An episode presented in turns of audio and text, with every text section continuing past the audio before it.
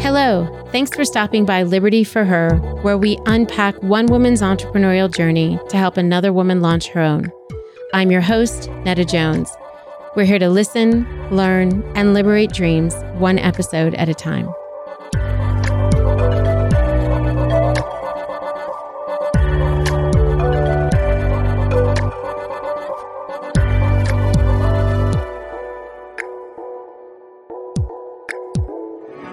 Well, hello, Liberty listeners. Welcome to another episode of the Liberty for Her podcast. We are so happy that you're with us this morning, and we're happy because we get to hear from Dr. Sophia Yen, and you guys are in for a treat. Anybody who's a female is in for a treat. Uh, you're going to learn a lot about business and maybe a few other things.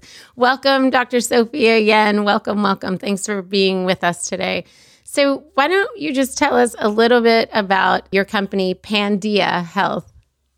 Yeah, so Pandia is the Greek goddess of healing, light, full moon. We purposely chose Pandia because we wanted a goddess. We are about women's empowerment and making women's lives easier. And I also made up the definition Pan is every, Dia is day. So we have you covered every day. Set it and forget it. Let Pandia worry so you don't have to. And about six years, seven years ago, I was giving a talk to a bunch of physicians. Why don't women take their birth control? What is their problem? Mm. And one of the top reasons was didn't have it in our hands. We didn't have time to run to the pharmacy every single month in the proscribed seven days. And most of us run out on Sundays. So if you go the weekend before, they're like, uh uh-uh, uh this is eight or nine days ahead of time. You have to come back Monday. And you're like, oh my goodness, I have work, I have children, I have things to do. I can't come back, you know? And they're like, sorry. Then you got to pay for it out of pocket. And we as women are like, okay. And so my friend and I were like, we can solve this. We will ship you birth control and keep shipping it to you until you tell us to stop. And then we ran ads, free birth control delivery. About 60% of those that responded, six zero, did not have a prescription. And as an entrepreneur, I don't want to miss out on 60% of the customers when sure. I run ads. And luckily, I'm a physician. So, thus, the whole idea of Pandia Health was born the end to end solution for birth control from an online doctor's visit, if you need it, to the delivery, which is our main interest and focus. And so, you can do just a delivery or just the online doctor's visit or the whole thing. So we work well with your doctor's office. We're happy to have your doctor write it, deal with the side effects and not us. We charge only 20 bucks once a year to use our expert physicians. I've personally written 2,000 birth control prescriptions in the past two years and seen the side effects and modified our prescribing practices such that when you start a pill, 95% of women do great on it. But it's the 5% that have issues, and we know how to tweak that because of our experience and sharing that with our team of passionate physicians. Okay, go back a little bit. So you're a physician you and another physician decide we can cure this problem, we can handle this problem of women not having access to birth control. You put out Google ads, people respond, and then you said something interesting. You said, as a physician and an entrepreneur, did you already consider yourself to be an entrepreneur? Definitely when I'm starting this company, I'm an entrepreneur. It For was sure. that leap, right? Okay. It was me and my friend. We see this problem, we have a solution. We're going to start a company. We're going to make this happen. She isn't a physician. She is a serial entrepreneur herself. She's quite accomplished, got her JD from Harvard, but then started the Stanford Social Innovation Review, because you know lawyers like to start yeah. things. Yeah. and then she started a nonprofit. And then she and I were just talking as women and women who want to improve women's lives because she has this nonprofit side to her. I have the physician side, you know, wanting to do good. We saw a problem, it needed a solution, and we decided to do it. And if anyone else was doing it the right way, we wouldn't have to do it We Right. are the only women founded, women led. We are the only doctor led company in this space. No one else has a CEO doctor, and I'm the only CEO that I know of in birth control that has taken the Hippocratic Oath do no harm. We will always tell you what's best for your health, even if it's not best for our bottom line. But I will hmm. make money for my investors, but I won't do it pushing stuff you don't need or giving you stuff that might hurt your long term health. And you say that having studied the landscape before you got into it, or as a result of getting into it, understanding that that's a differentiator for you. Yeah. So when we were looking at this company, we knew that it needed to be women founded, women led. Uh, the doctor led was just as an aside. Yeah. And then It's a pretty important grown- aside, but I get it. I think so too. You'd Yeah. be really shocked how many telemedicine companies are not led by physicians. They'll hmm. have a chief medical officer, mm-hmm. but I think that some of the chief medical officers don't know what's going on once what they've created is implemented. Because I've talked to some physicians on other people's platforms and I was like, did you know your service is pushing a particular drug?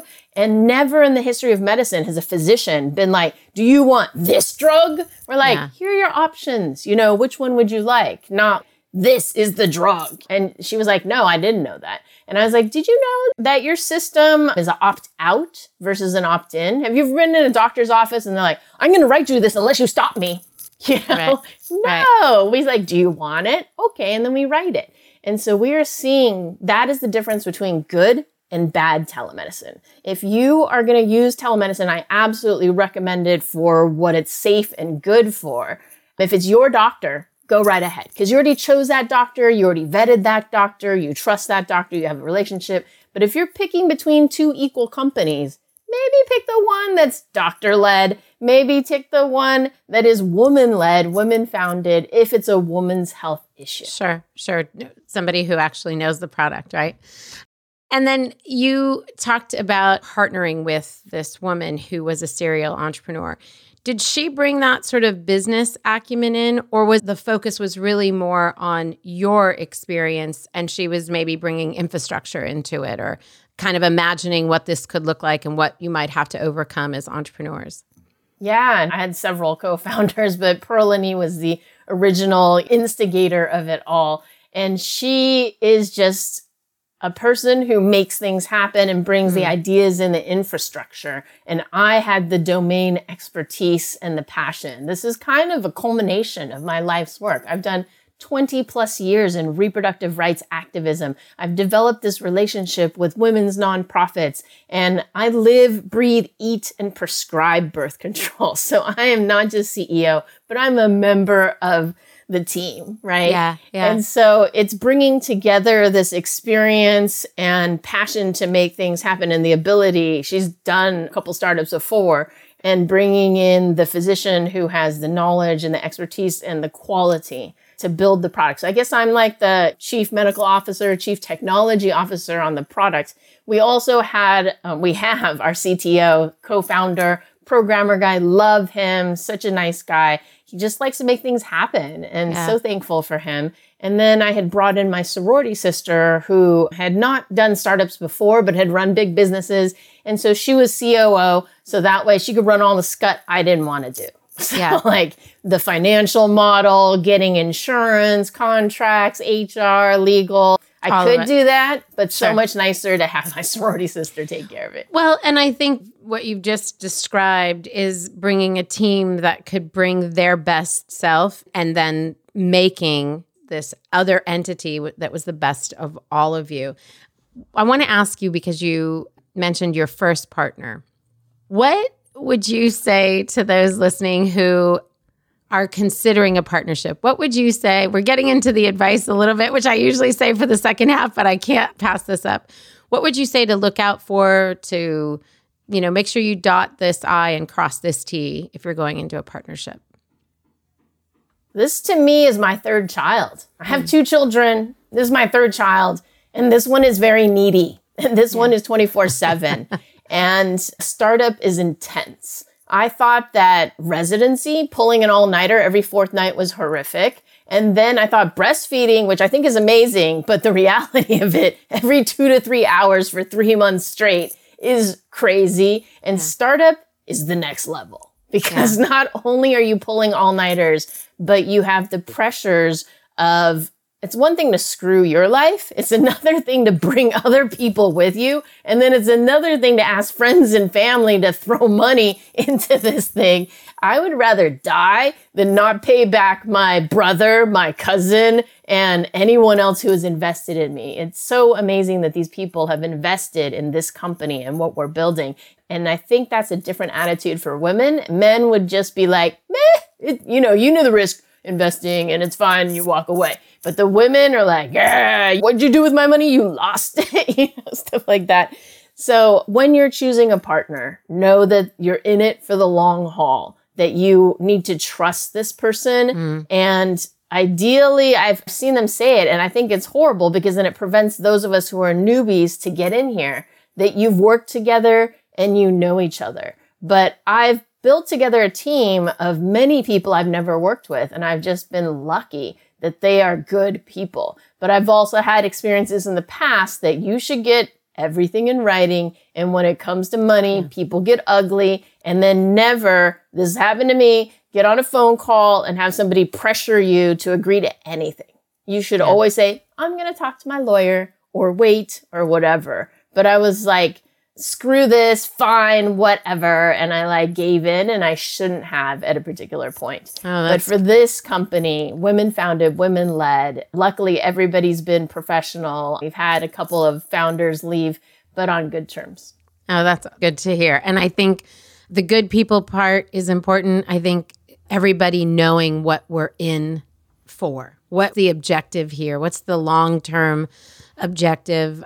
So that we're working towards a, a common goal. Oftentimes, you see people come in because they're excited about the idea or because they're sorority sisters, good friends, and they forget that they are not each bringing something to the table that independent of one another, and that can get really uncomfortable because yeah, now it's no, competing. When, when, you're talking about egos, when you're talking yeah. about money, I've seen that with women, you know, and it's funny because my husband he's been a manager for the longest time and he's like i've never seen such drama and i feel that's sad because we want women founded women led but women have things that we don't say and we should just say you know i'm a blunt person. Say what you mean mean what you say. Know that i'm never here to offend you. I'm just here to make a better product. Yeah. So say what you mean. Don't leave anything hidden or back thoughts because it'll just come back later perhaps to haunt yeah. you. And oftentimes we think we've said it, right? We think that we've articulated something, we think that we've been clear, but when it's couched in such a way that somebody has to kind of try and unpack what you just said, you're not being as clear as you think you are. Like in an effort to safeguard someone from negative feelings, I think yeah. we don't, we're not direct enough. That's great, great advice. Thank you. Thank you for that. We'll take that one into the rest of the week.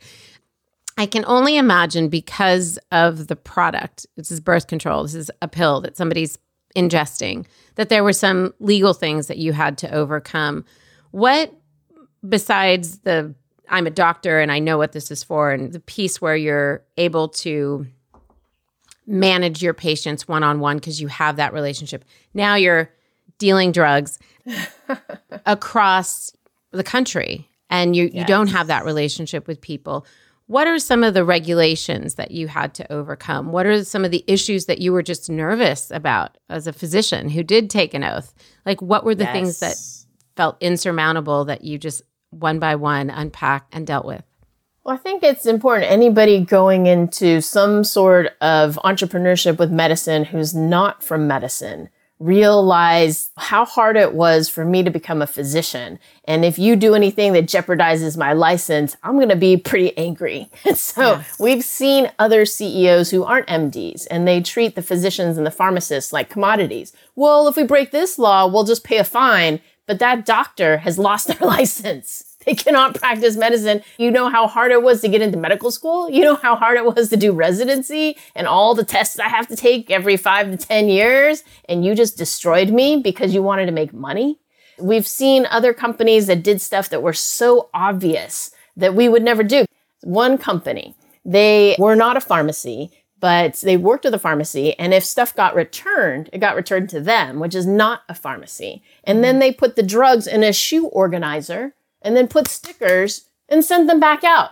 I would hope most people, it'd be intuitively obvious that doesn't seem quite right. But as a physician and a person who handles drugs and a person who knows that people will tamper with packages, you sent it out there. Maybe somebody poked holes in it and poured cyanide in it. Mm. Or maybe they radiated it. Or maybe they filled it with, you know, some weird chemical. You don't know. This is not standard of care. You are not a pharmacy. Why are you doling drugs out of a shoe organizer? Or we've seen with another company, they want to sell drugs and they see this high profit margin on beta blockers and they're like, oh, are you nervous for a date? Why don't you just pop a pill?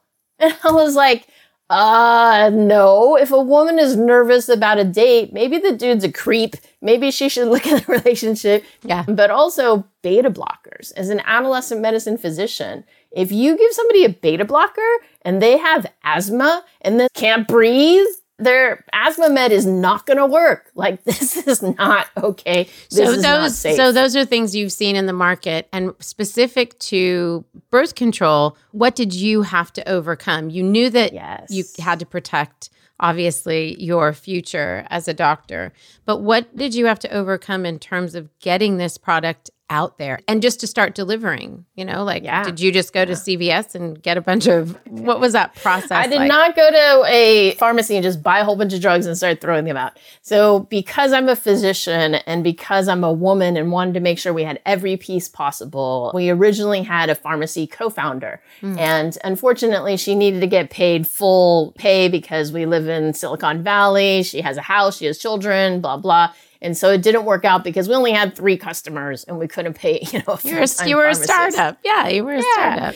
And so that is the hard part about startups is you have to be poor for a while. Yeah. So, but we did set everything up legally and safely. So one, I would say, get all your lawyers right. So mm-hmm. we got a JD PharmD to cover the pharmacy law. We got a telemedicine specialist to cover that. We have a startup lawyer to cover that. And I just wanted to make sure that no one's going to lose their license and no one's going to get sued and that we're not going to get shut down for breaking the law. That is the basis. In terms of difficulties, what's been difficult is telemedicine is the wild, wild west. Yes. And they define it differently in different states. What we do is asynchronous telemedicine. And some states specifically say asynchronous telemedicine is not telemedicine. And it's like, you just said it was, and now you're saying it's not. It's in the definition asynchronous telemedicine, but whatever. What asynchronous telemedicine is, our patients fill out a questionnaire. Same 20 questions I'd ask you if you came into my office. What are your medical problems? What medications are you on? Do you have breast cancer, liver cancer, blood clots, et cetera, et cetera? And then a self reported blood pressure from the mm-hmm. past 365 days. You can call up your doctor's office and be like, hey, what was my blood pressure last time? Or you can go, my suggestion, go to the fire station and they're all EMTs and have them check your blood pressure. But take a deep breath and be calm for five minutes. Don't get all excited. and then, and so that's asynchronous. And then our physicians can look at it 24 7. So it's really nice. It's convenient. There's no phone, there's no video, and it's confidential. Because if you do a video or a phone and I'm like, when was your last period? Is there any possible way you could be pregnant? And you're like, there's no way I could be pregnant.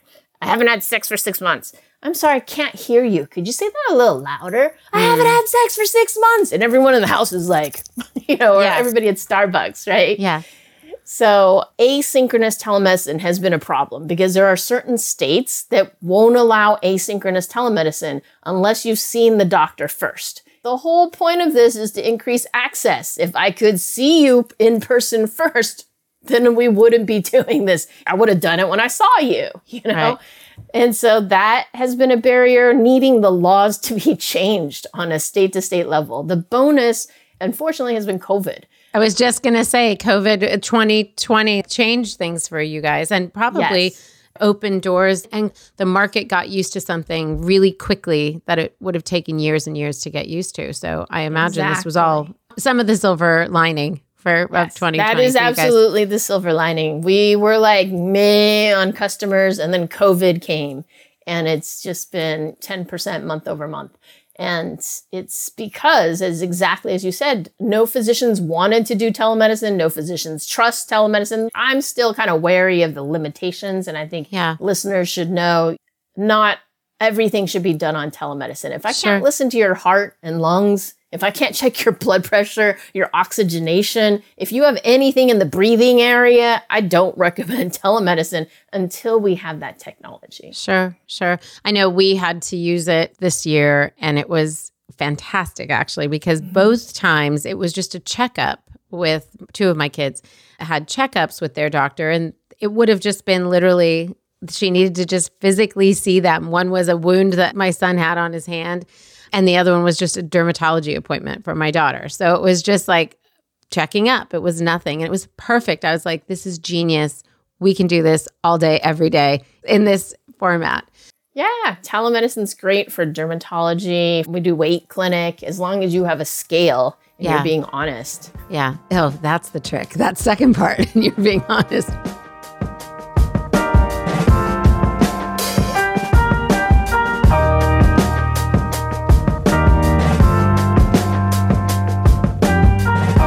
Many have pivoted during this pandemic, we too have shifted to meet the needs of our growing community of female founders.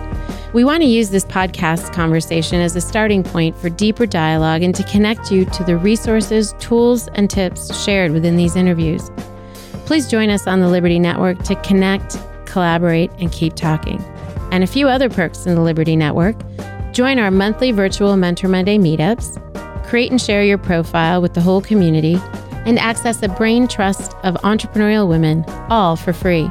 To join the conversation, head to libertyforher.com. That's L I B E R T Y F O R H E R.com. And click on the bar at the top of the homepage that says Join the Liberty Network.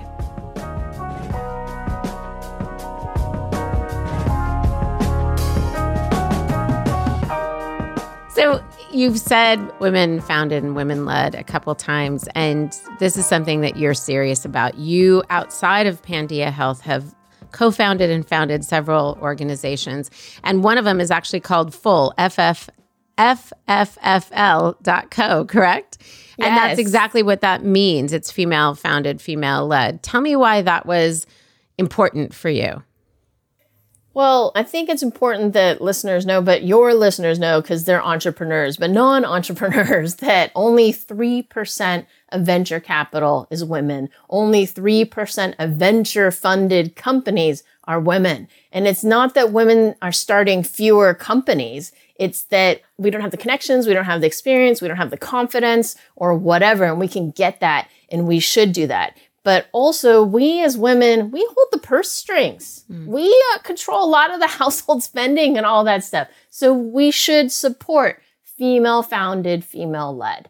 And so that is the point of full is female founded, female led, and that the sky is not full unless women are participating and contributing to it. Our heart is not full unless we are 50% contributing to the situation. Mm-hmm. The glass is not full unless we are contributing to it. So when you have a company that you're patronizing, ask yourself, is this female founded, female led? And if there is a female founded, female led option, choose that one. Support your fellow uterus bearing person and let's get to 50%. So Yeah. it's a B2C campaign to bring awareness.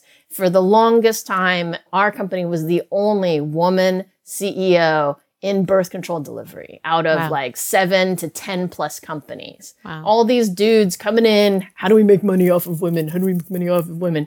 Versus somebody who's here to make the world better, to make the world better for my daughters, to make the world better for your daughter, for my granddaughters, and for anybody with a uterus after that you never run out of birth control on our watch, that you know that you can use birth control not for birth control, but for acne, for bad, evil periods. For my daughter is going to be for competitiveness. If your daughter and my daughter are both taking the SAT and one of them gets hit with her period, who do you think is going to win that game? My daughter, because she won't be bleeding randomly one week out of four. She will bleed when we want her to bleed. Not we, but her. It's her choice. It's all about choice, knowledge, and options. Right. I so appreciate how you've found a way to weave the things that are of value to you both in your profession and in your vocation and your avocation like really bringing those two things together for our listeners i think it's just a real important piece of the puzzle as founders that we find a way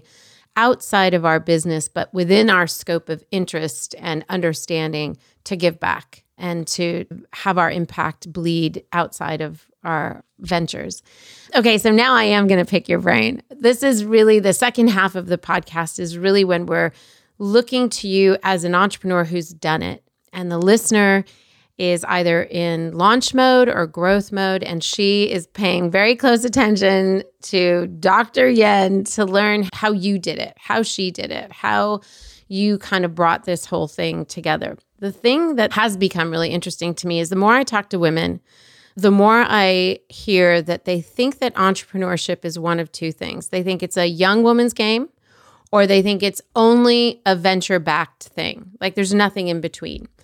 And one of the things I wanted to dispel in this season is that the over 40 crowd has the experience, has the both life experience and work experience. They bring so much wisdom into and sort of a bigger perspective into their businesses. And so I really want to lean into that in this second half of the conversation and learn from you as a founder over 40. So, first of all, what's the advice you would give to someone who has transitioned from a profession, right? They've worked for someone else and now they've listened to this podcast. And if they're like, if Dr. Yen can do it, so can I. And they want to go the entrepreneurial route. What's the advice that you would want to give her before she starts building that empire? Make sure you pick something that you are passionate about hmm. because it is a long, hard road and it's a roller coaster with the highest highs, but the lowest lows. And you may be putting your house, your children's future on the line. So I know we as women are conservative and I don't want to scare women away from it. It's not easy, but you can also go into it and just say it's going to be great and it will be great. Think positive and positive things will be there.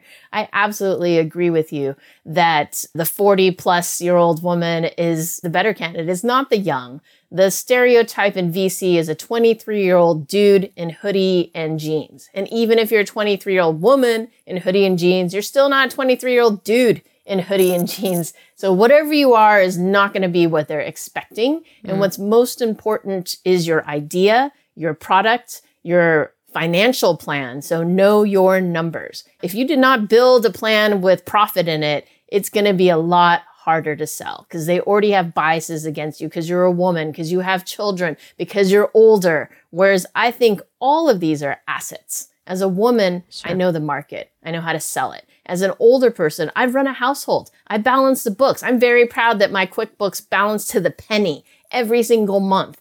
I've balanced a mortgage. I've done the homeowners association. I've been treasurer of my sorority, treasurer at MIT. I've handled a lot of people's money.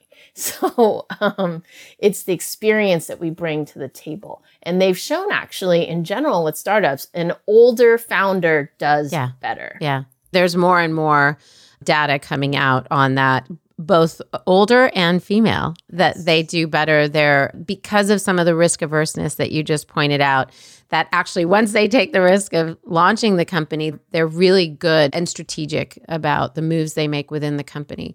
What did you learn the hard way when you launched your business?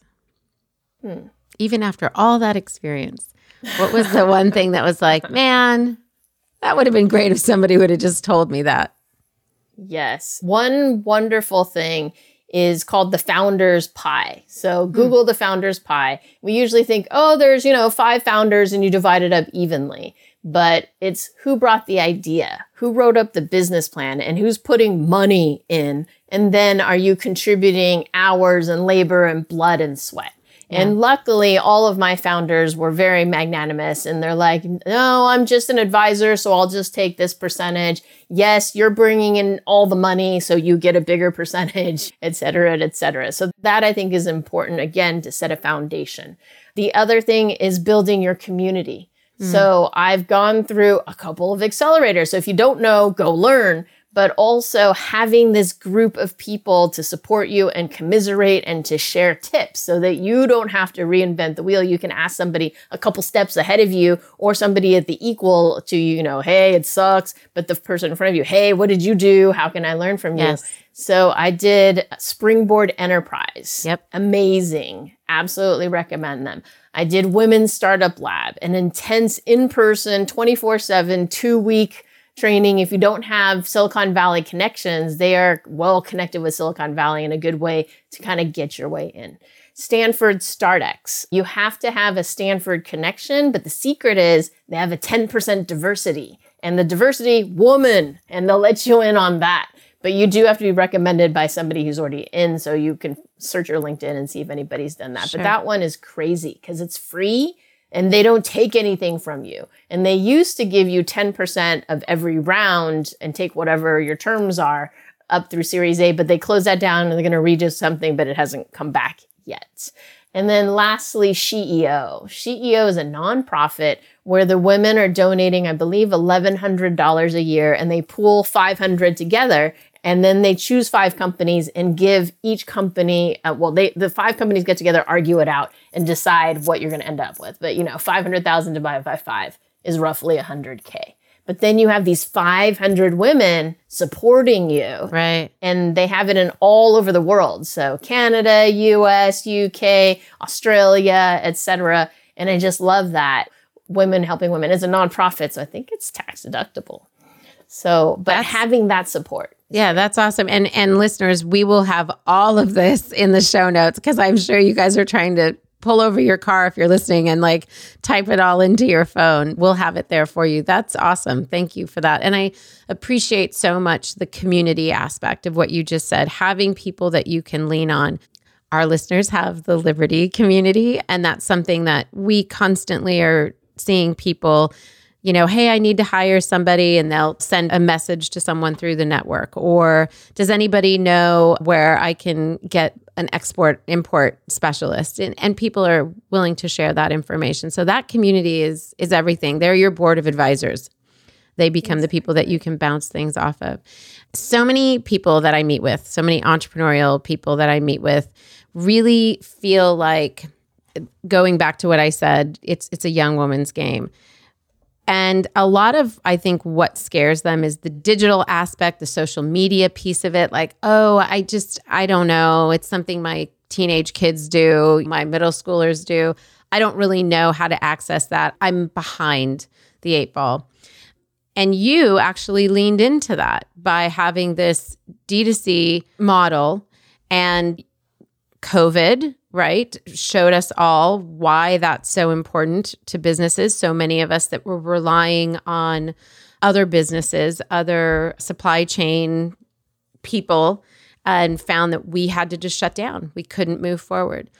Tell me, was that something that you had to overcome, or was that a non issue for you? Was age a non issue for you? Or I'll just learn what I don't know on the digital kind of social media end? I think the thing with startups is there's always more to learn, right? Mm-hmm. And as a physician, there's always more to learn. So you have to have that mindset. Part of medicine is suck it up, do whatever the heck it takes to get into med school, right? Same thing with You, startup. you life. already built that muscle. yeah, yeah. Suck it up and do whatever it takes to get your startup to happen. Right. And so I went to MIT. I'm in Silicon Valley. I love technology. I'd already done Twitter. I'd already done Facebook for my networking.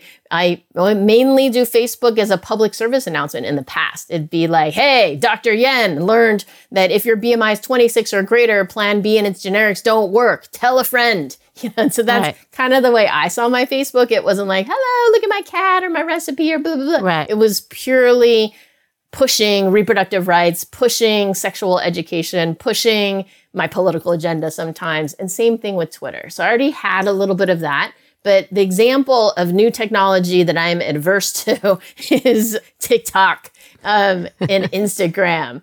Instagram, I love what our team has done. Beautiful, curated, you know, stuff like that. I'm just not a person who knows how to put together PowerPoint and stuff like that. So mine is like, here's a picture of the condom bag in various different, you know, locations. Right. So it's like, where's Waldo? But with the condom bag, which is my signature bag. And if you see the condom bag, it's probably me. But anyway, there are other people with the condom bag. Do you still have it next to you?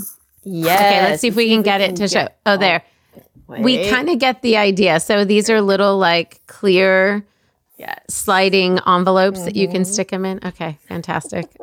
you get the idea. Google Sophia Yen condom bag. You'll there, find it. yeah. Don't forget the Sophia Yen part. Who knows yes. where you'll land otherwise. Oh, yes. You still saw a need in your Instagram example. You know there's a need for it. You just found other people who were good at it. And so yes. I think that's maybe the advice we're taking away is find the people who are good at those things, have them yes. do it, but always be learning. You're, that's yeah. part of being an entrepreneur. You're going to have to lean into doing things that you don't know. Okay, that takes me right to your D2C model.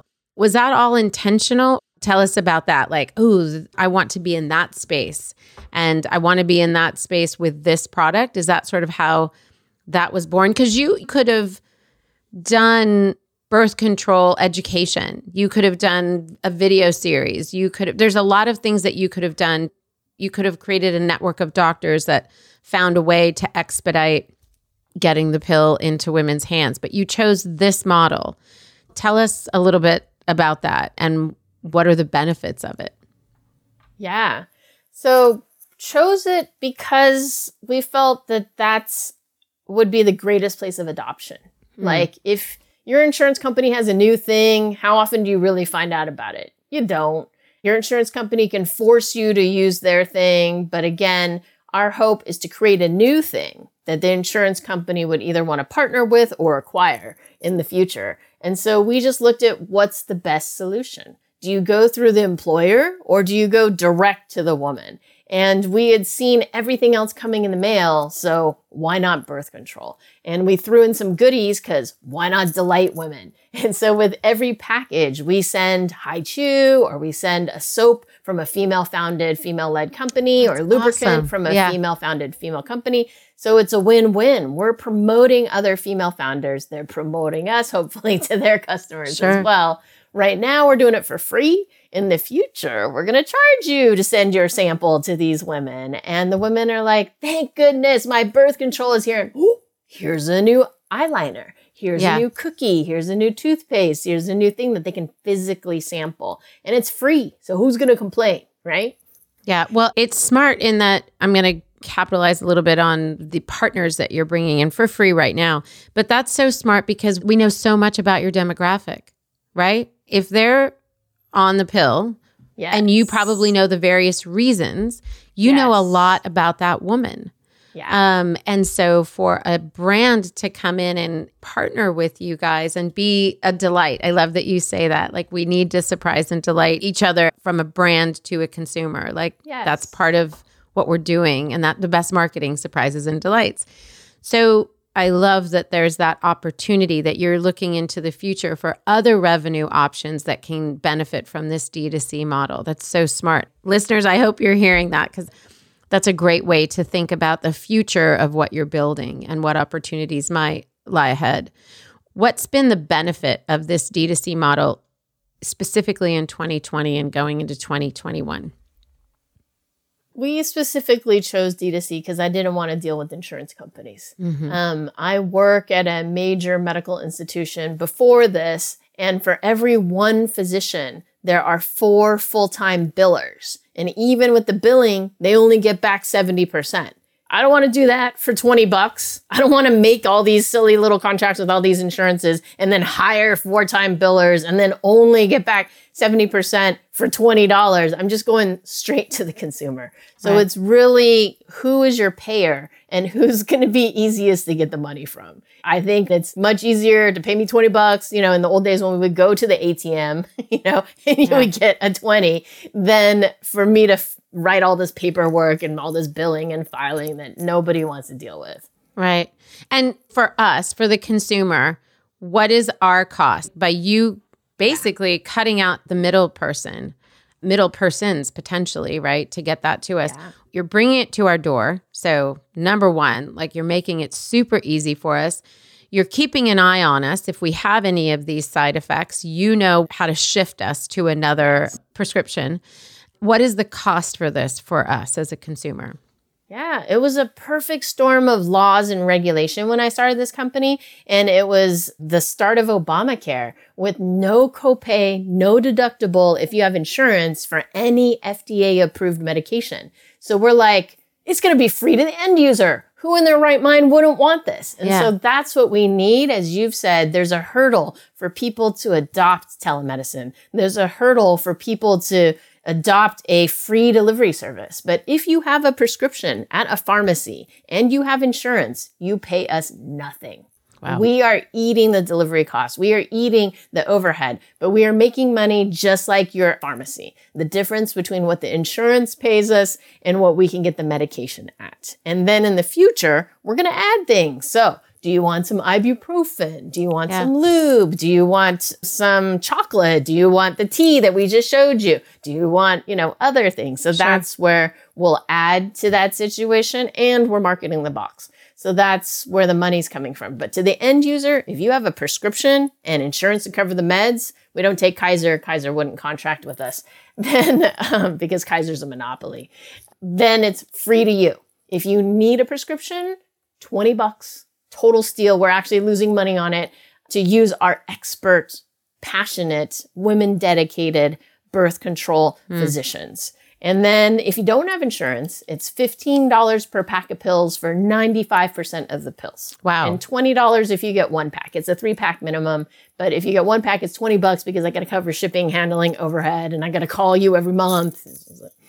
But still, I mean, for somebody who doesn't have that option, that's a great option that you offer, right? If they don't yeah. have insurance, that's a way to deal with it and not have to pay the overhead that they would pay even at a pharmacy. It's better to just get it straight to the door, right? With goodies. Yeah, with goodies. I want to Hi-Chew. Yes. Okay, so before we move on to the last part, what's one piece of entrepreneurial advice you'd like to leave our listener with? How do you want to encourage these potential female founders and existing female founders with some wisdom from Dr. Yen? Well, as I mentioned, you know, build your community.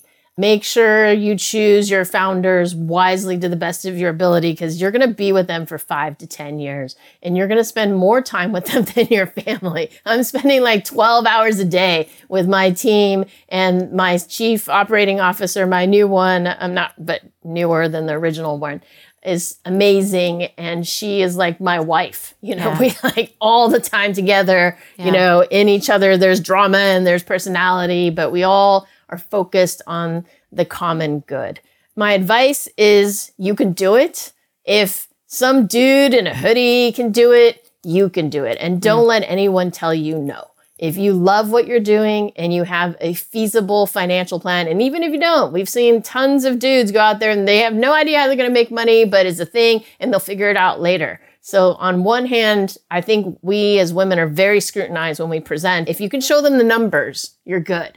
But if you can't show them the numbers, it'll be harder. But dudes have done it, so why the hell can't we?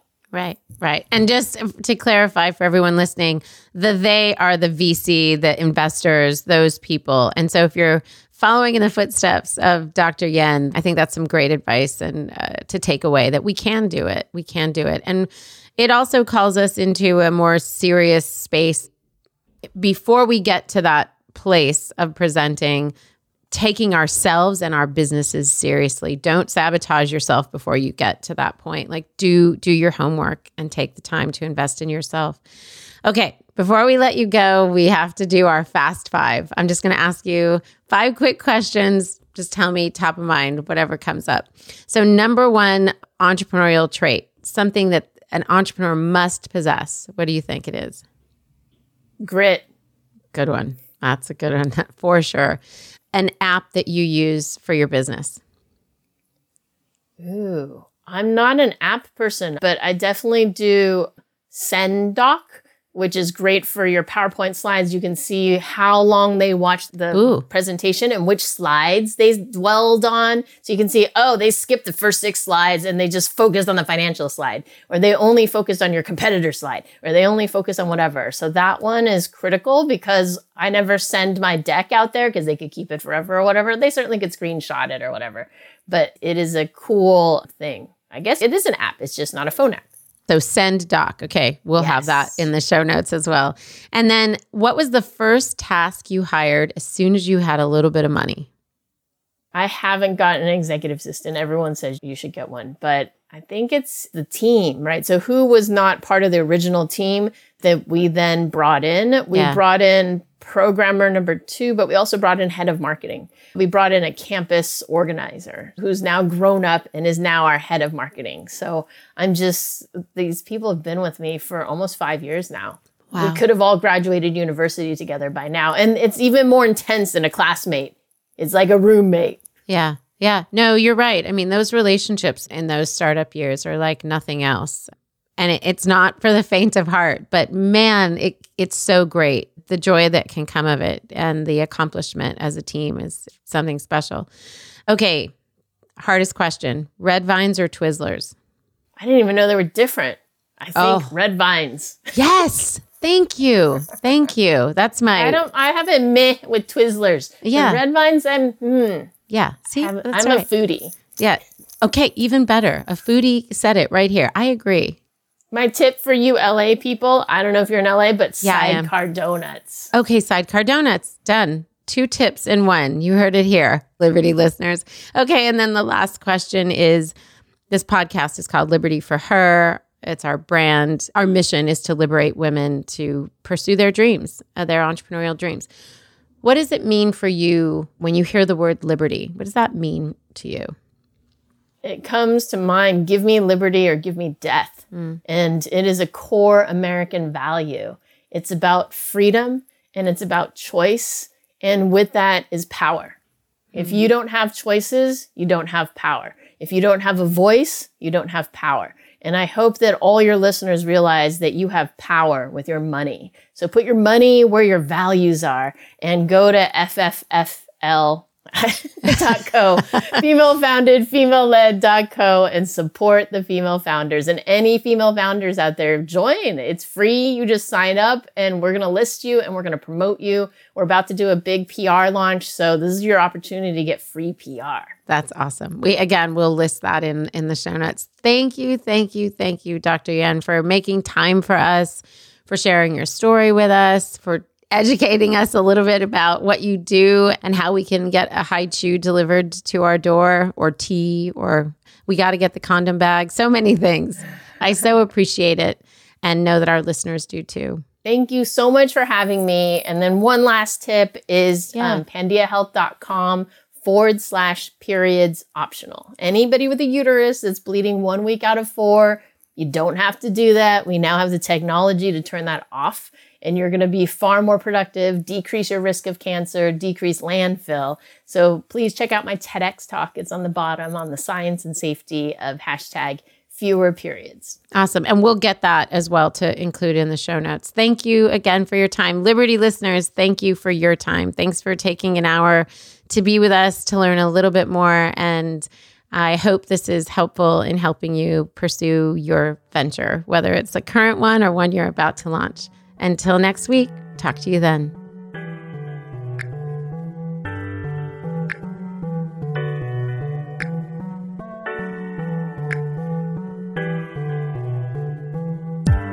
Liberty for Her is broadcast on all platforms Apple Podcast, Spotify, Stitcher, Google Podcast, and more. If you like what you've heard, please subscribe, rate, and review Liberty for Her on Apple Podcast. It helps us to know if these episodes are inspiring and equipping your ventures. Liberty for Her is produced by Netta Jones and Elizabeth Joy Wyndham, and music by Jordan Flower.